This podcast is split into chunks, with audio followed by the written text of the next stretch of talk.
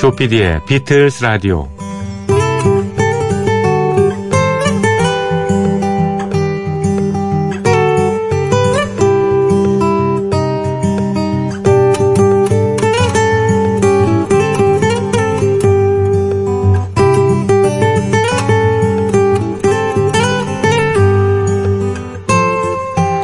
책을 읽으면서 음악을 듣고 밥을 먹으면서 스마트폰으로 웹툰을 봅니다. 텔레비전을 볼 때도 다른 많은 일들을 함께 하죠. 이제 우리는 어느새 여러 가지 일을 동시에 하는 멀티태스킹에 익숙해진 겁니다. 동시에 여러 가지 일을 하면 집중력이 떨어질 것 같지만 오히려 능률이 오르고 정확도가 높아진다는 착각에 빠지기도 하죠. 정말 그럴까요? 말 그대로 그것은 착각입니다. 사람의 오감, 감각들은 서로 연결이 되어 있기 때문입니다. 감동이 있는 음악을 들어서 기분이 좋아지면 하기 싫거나 지겨운 일이라도 조금이나마 버티며 할 수 있게 된다는 장점이 있죠. 이 새벽에 라디오를 켜신 분들, 혹시 일을 끝내지 못해 힘들어 하시는 분 계시죠? 어떤 분들은 아이를 재우시는 중이거나 밤을 새워 공부를 하거나 또 운전을 하시는 분들 계실 테죠. 아름다운 음악은 일의 능률을 두세 배 올려주지는 못하지만 지루함, 부담감만큼은 어느 정도 덜어주지 않을까 합니다. 오늘도 1시간 비틀스 음악이 여러분과 함께합니다. 5월 30일 수요일 조피디의 비틀즈 라디오 시작하겠습니다.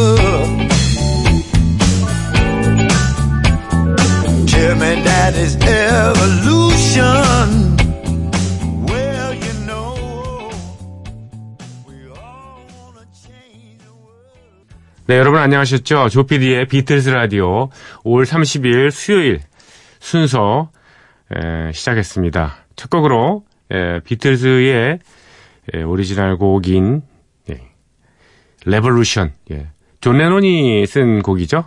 리드 보컬도 존 레논이 불렀었고요. 비틀스의 화이트 앨범에 수록된 그 레볼루션을 블루스 연주자들이 이 리메이크한 버전으로 띄워드렸습니다. 이 앨범 타이틀이 어떤 블루스 화이트 앨범, 그래서 화이트 앨범을 블루스 연주자들이 리메이크한 곡들만 쭉, 여기에는 뭐 지금 레볼루션도 들었습니다만 오블라디 오블라다, While My Guitar Gently Weeps, Don't Pass Me By, 블랙버드, Dear Prudence 이런 노래들이 수록이 되어 있습니다. 굉장히 연주를 잘한 것 같습니다. 아주 실력파 연주자들이 나서서 했는데요. 케니 닐이 보컬 겸 하모니카, 럭키 피터슨이 보컬 겸 오르간, 오르간 소리가 아주 정겹죠. 예전 느낌이 많이 납니다. 그리고 탭 베너이트가 역시 보컬 이렇게 맡았고요. 그 외에도 모든 세션 연주자들이 함께 힘을 합쳐서 곡을 만들어냈습니다. 레볼루션. 혁명적인 그런 분위기의 곡은 아닙니다만 안정감 있는 이런 곡이었습니다.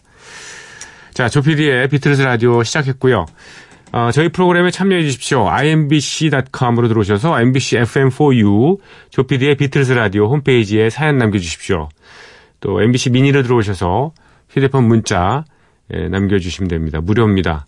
또 샵 8000번을 이용하시는 분은 요금이 별도로 부과됩니다. 이것만큼은. 짧은 거는 50원, 긴 거는 100원의 정보 이용료가 든다는 사실입니다. 우편번호 03925 서울 마포구 성암로 267번지 조피디의 비틀스 라디오 담당자가 저희 주소고요.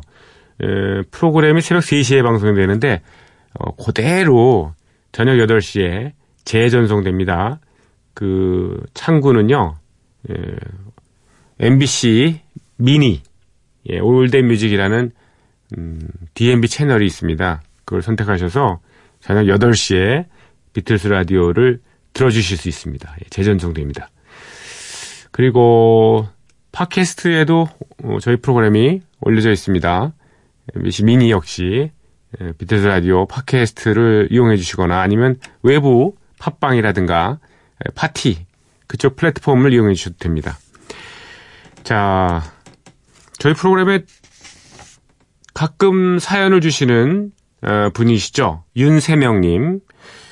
오늘도 꽤 긴 글을 보내주셨습니다. 저는 무라카미 하루키가 떠오릅니다. 비틀스를 생각할 때마다. 일본의 베스트셀러 작가죠. 작품에 비틀스 노래가 자주 나옵니다. 책 제목이 아예 비틀스의 노래인 경우도 있고요. 예, 노르웨이 숲 그거 말씀하시는 거죠. 단편 소설도 사실 최근에 나온 여자가 없는 남자들이라는 그 소설집에 보면 드라이브 마이 카라는 단편 소설도 있고요. 예스터데이도 단편 소설이 있습니다.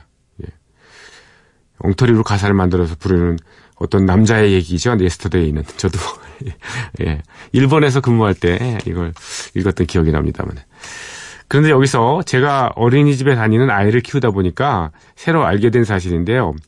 무라카미 하루키가 옛날에 동화책도 몇 권 썼어요. 정확하게 말하자면 이제 번역한 건데 미국 작가 크리스반 알스버그의 그림책을 주로 1어로 번역해 출간했죠. 내용은 미스터리 환상물에 가까운데요. 그림이 참 아름답더군요.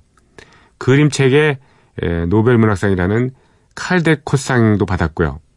그중에 한 권이 특히 비틀스 음악과 잘 어울리더라고요. 서풍호의 조난이라는 책인데 우리나라에서는 하늘을 나는 배 제퍼라는 제목으로 나와 있더군요. 이 책을 저희 집 아이한테 읽어줄 때 BGM으로 저는 비틀스 음악을 들려줍니다. 반응이 꽤 좋아요. 선곡은 Yellow Submarine 앨범 중에서 7번 트랙, 거기서부터 11번 트랙까지 쭉 들려줍니다. 특히 7번인 페퍼랜드, 11번인 March of the Minis와 잘 어울립니다. 기회가 되면은 이 곡을 좀 들려주실 수 있겠습니까? 뭐 연주곡이라 좀 그렇긴 합니다만 하셨습니다. 그러면서 PS 예 조지 마틴이 참 훌륭한 작곡가라는 생각이 듭니다. 조지 마틴의 갑작스러운 죽음이 비틀스 해체의 결정적인 원인인 듯 이렇게 얘기하셨는데 예 요건 좀 다르죠? 먼저 크리스반 알스버그의 서풍호의 조난이라는 책에 우리나라 제목 하늘을 나는 배 제퍼. 예.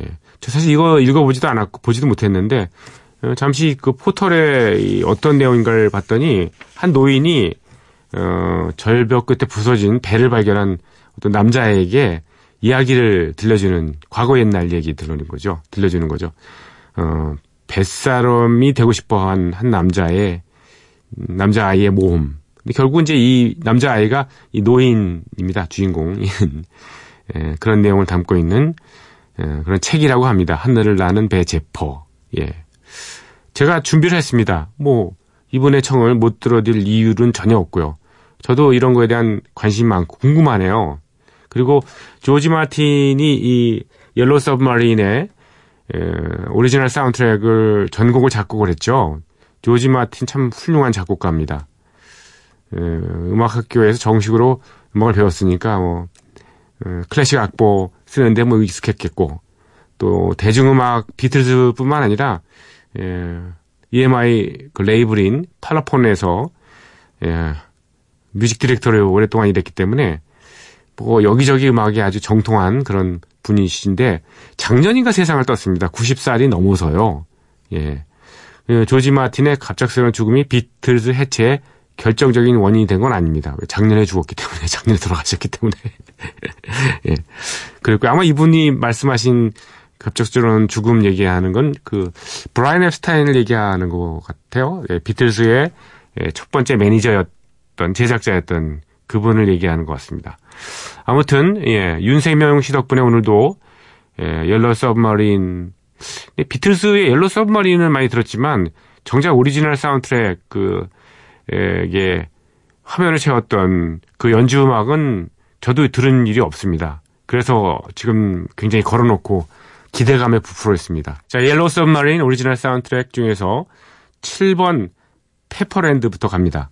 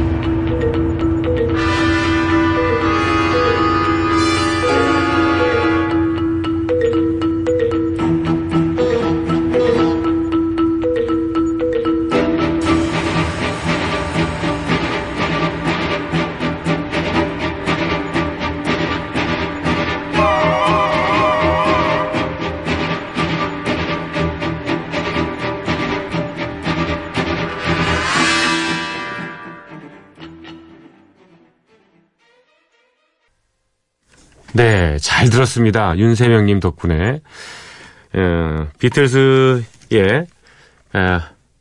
만화영화 옐로우 서브마린 오리지널 사운드트랙 중에서요 4곡을 이어들었습니다. 페이퍼랜드, 그리고 Sea of Time, 시간의 바다, Sea of Holes, 천공의 바다, Sea of Monsters, 괴물들의 바다, 그리고 11번째 트랙인 March of the Minis라는 미니스 하면 째째한 사람들, 이런 뜻이죠.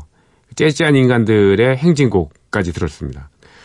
괴물의 바다에는 아주 귀에 익숙한, 바이올린 선율도 나오죠. G선상의 아리아, 바하의, 그 음악도 나옵니다.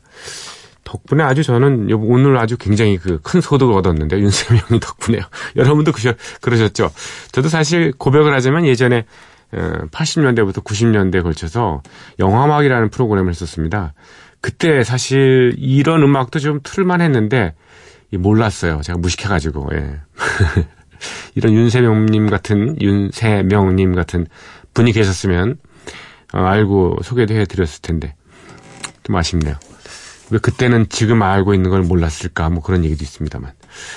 자. 비틀스의 옐로우 서브마린의 사운드트랙을 섭렵해 보셨고요. 다음 순서 진행해야 되겠죠?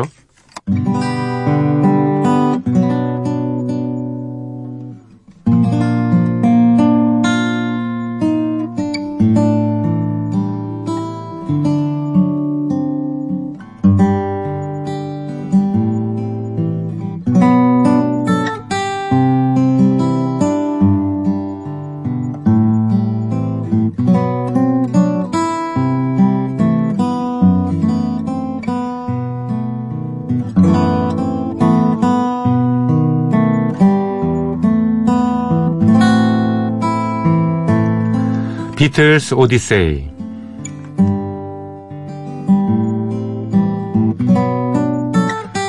비틀스 오디세이는 비틀스가 음악 활동을 하던 시기의 이야기입니다. 1950년대 중후반 이들 멤버들이 처음 만날 때부터 스토리는 시작합니다. 1960년대 그리고 이들이 해체 수순을 밟았던 1970년까지 그룹 활동의 전 과정을 연대기로 훑어드리는 시간입니다.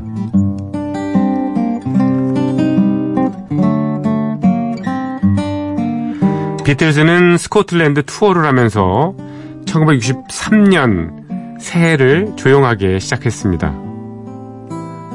5일간의 공연 일정이 끝난 뒤 이들은 며칠 더 영국 북부에 머물렀습니다. 1월 8일에는 글래스고에 있는 스코티시 텔레비전의 스튜디오에도 방문을 합니다. 비틀즈는 폴 영과 모렉 후드가 진행하는 어린이용 프로그램에 출연하기도 했습니다. 이 프로그램은 생방송으로 진행이 됐었는데요. 여기에서 비틀즈가 맡은 역할은 아주 작았습니다. 며칠 뒤에 발매 예정인 새로운 싱글 Please Please Me를 립싱크하는 것이었죠. 1963년 1월 10일 비틀즈는 고향인 리버풀에서 오랜만에 콘서트를 갔습니다. 한 달 만에 갖는 리버풀 무대였습니다.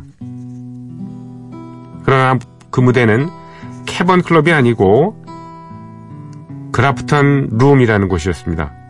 그라프턴 룸에서는 5일 동안의 시리즈 공연이 열렸는데요. 그 중에 비틀즈가 첫 번째로 출연을 합니다. 연주는 또다시 대성공. 비틀즈를 먼저 보기 위해서 모인 관중들의 수가 기록적이었습니다. 아주 넓은 편인 그라프턴 룸이 빈틈없이 꽉 찼지요. 또 이날 비틀스 공연의 티켓은 구하기도 어려웠습니다. 그래서 이런 해프닝도 벌어졌죠. 어떤 모험심 강한 사람들이 며칠 전부터 입장권을 훔친 거였습니다. 한두 장이면 모르겠는데 무려 100장이나 가져갔죠. 결과는 어떻게 됐을까요? 잘 훔쳐가긴 했지만 훔친 표에 1년 번호가 쭉 쓰여져 있던 거죠. 결국 훔친 표들은 전부 무효표가 되고 말았습니다.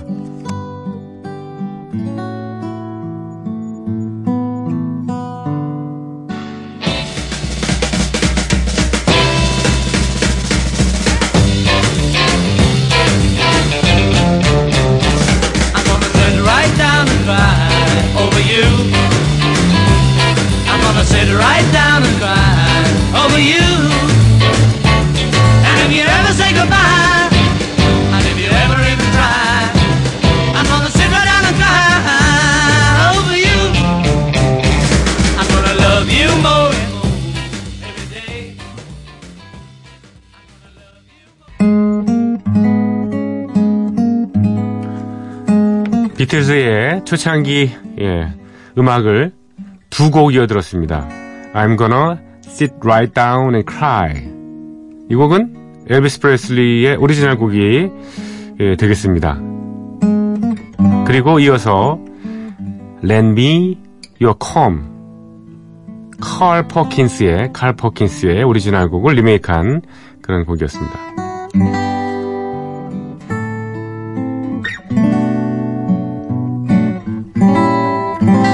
바로 다음 날인 1963년 1월 11일 금요일입니다. 비틀스는 Please Please Me가 실린 두 번째 싱글 앨범을 발표합니다. 싱글이 발매된 지 얼마 되지 않은 1월 17일에 나온 차트에서는 Please Please Me가 Love Me Do의 바로 다음 순위에 올랐습니다. 일주일도 채 지나지 않았는데 대단한 인기였던 거죠. 비틀스의 첫 번째 싱글이 차트 순위를 오르락내리락 하던 것에 비하면 이번에 Please Please Me는 매우 전통적인 코스를 밟아 정상으로 질주합니다. 비틀스는 텔레비전과 라디오를 넘나들며 방송에 출연을 했고 언론들 역시나 호의적인 평가를 줄줄이 내놨습니다. Please Please Me의 음악 판권은 음반 출판 업자인 딕 제임스가 구입을 했는데요. 딕 제임스는 음반을 많이 판매하고 비틀스는 이름을 알릴 기회를 만들기 위해서 노력을 합니다. 출판업자인 딕 제임스가 노력한 방법은 비틀스를 텔레비전에 출연시키는 것이었습니다. 이미 비틀스는 몇 차례 TV에 얼굴을 비춘 바 있죠. 하지만 딕 제임스가 섭외한 프로그램은 다르긴 달랐습니다. 영국의 대표 채널인 ITV가 소유하고 있는 ABC TV의 프로그램 땡큐 럭키스타에 비틀스를 출연시키기로 한 거죠. 땡큐 럭키스타는 주간 단위로 방송되는 팝 프로그램입니다. 미들랜드와 북부 지역을 포함한 영국의 거의 모든 지역에 방송이 나갔습니다. 그리고 영국에 사는 10대라면 당연히 땡큐 럭키스타를 보는 분위기, 소위 트렌드였던 거죠. 물론 인기도 대단히 높았습니다. Please Please Me를 발표하고 난 이틀 뒤인 1월 13일 비틀즈는 버밍엄의 알파 스튜디오에서 이 프로그램을 촬영합니다. 이 자리에서 비틀즈는 Please Please Me를 립싱크로 연주합니다. 실제 이 방송은 1월 19일 토요일 오후 5시 50분에 이루어졌습니다. 끝 순서였기 때문에 광고가 이어졌고 프로그램을 보던 시청자들은 비틀즈에 대한 여운을 오랫동안 느끼게 됩니다. 이렇게 비틀즈의 Please Please Me는 전국적으로 퍼져나갔습니다. 앨범 판매 역시 리버풀 이외의 지역에서도 활발하게 이루어졌습니다. 비틀스를 2년 동안 독점해온 리버풀 팬들은 좀 아쉬웠겠죠? 하지만 비틀스는 어쩔 수 없이 점점 런던에 머무는 날들이 많아졌습니다. 이들은 보다 넓은 세계로 나가야만 하는 그런 그룹이었기 때문입니다. 오늘 비틀스 오디세이는 여기까지입니다. 내일 이 시간에 이어드리겠습니다. 비틀스의 두 번째 싱글 Please Please Me입니다.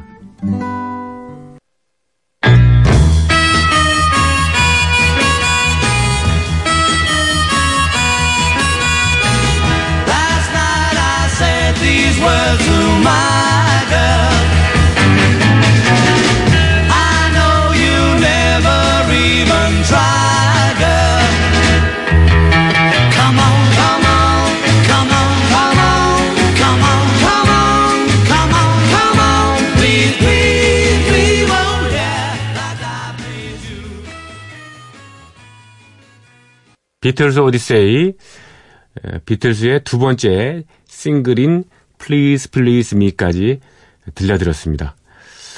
자, 지금 준비한 음악은요. 칸트리 가수죠. 에밀류 해리스가 부르는 Here, There and Everywhere입니다.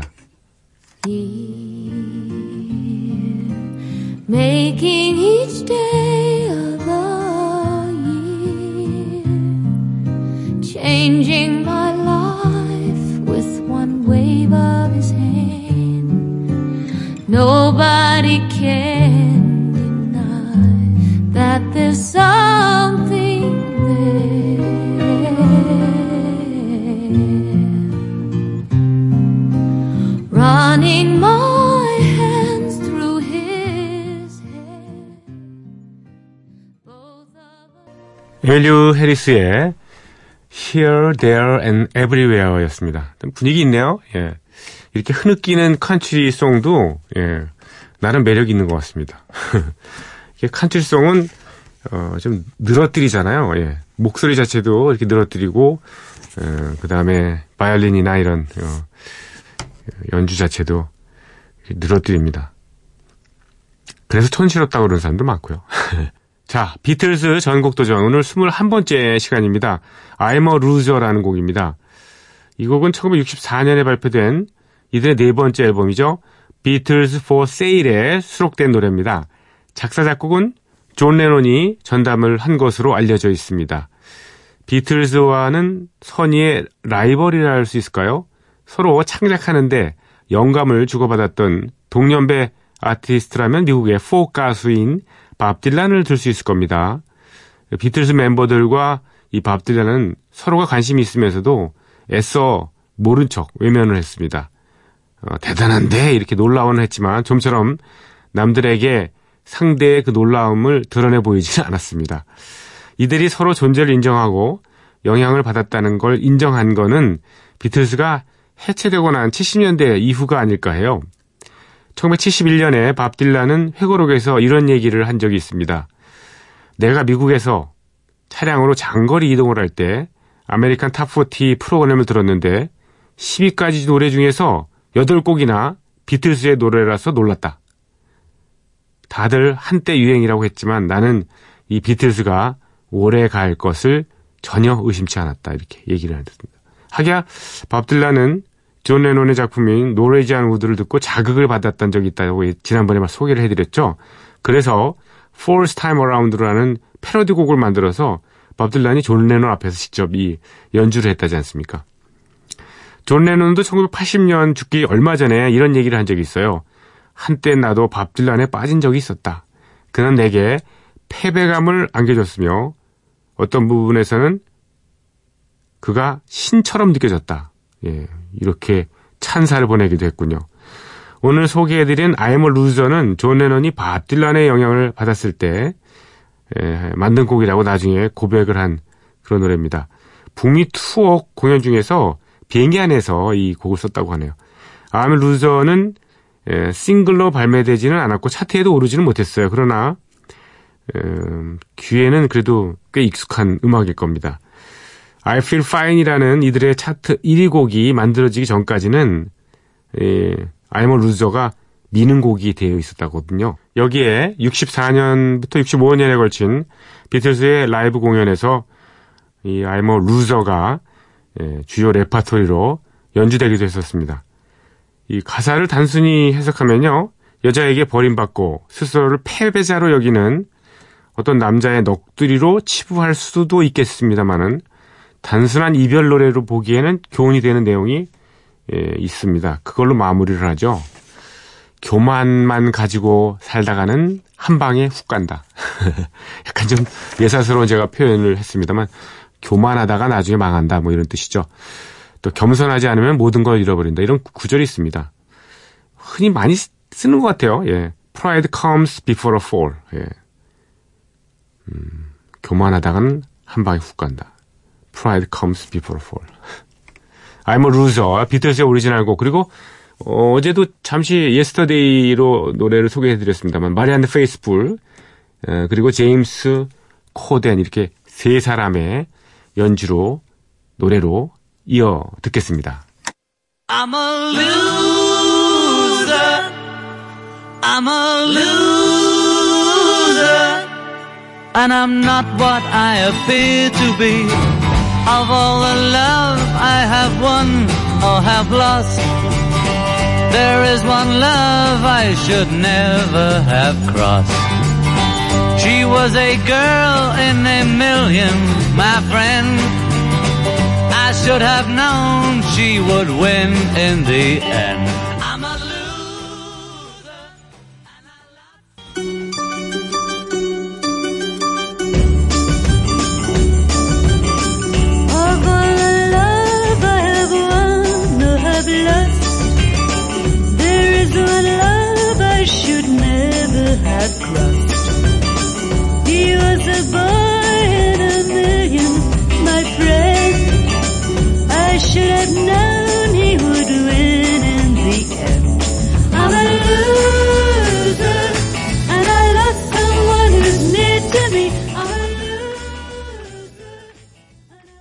I'm a loser, I'm a loser, and I'm not what I appear to be. Of all the love I have won or have lost, there is one love path I should never have crossed. She was a girl in a million, my friend. I should have known she would win in the end. I'm a loser and I lost someone who's near to me. I'm a loser. 예. 패배자라고 하지만 예. 생활에서 패배를 하시면 안 됩니다. 예. 자, 조피디의 비틀스 라디오 여기서 마치고요. 내일 이 시간 다시 뵙겠습니다. 감사드립니다.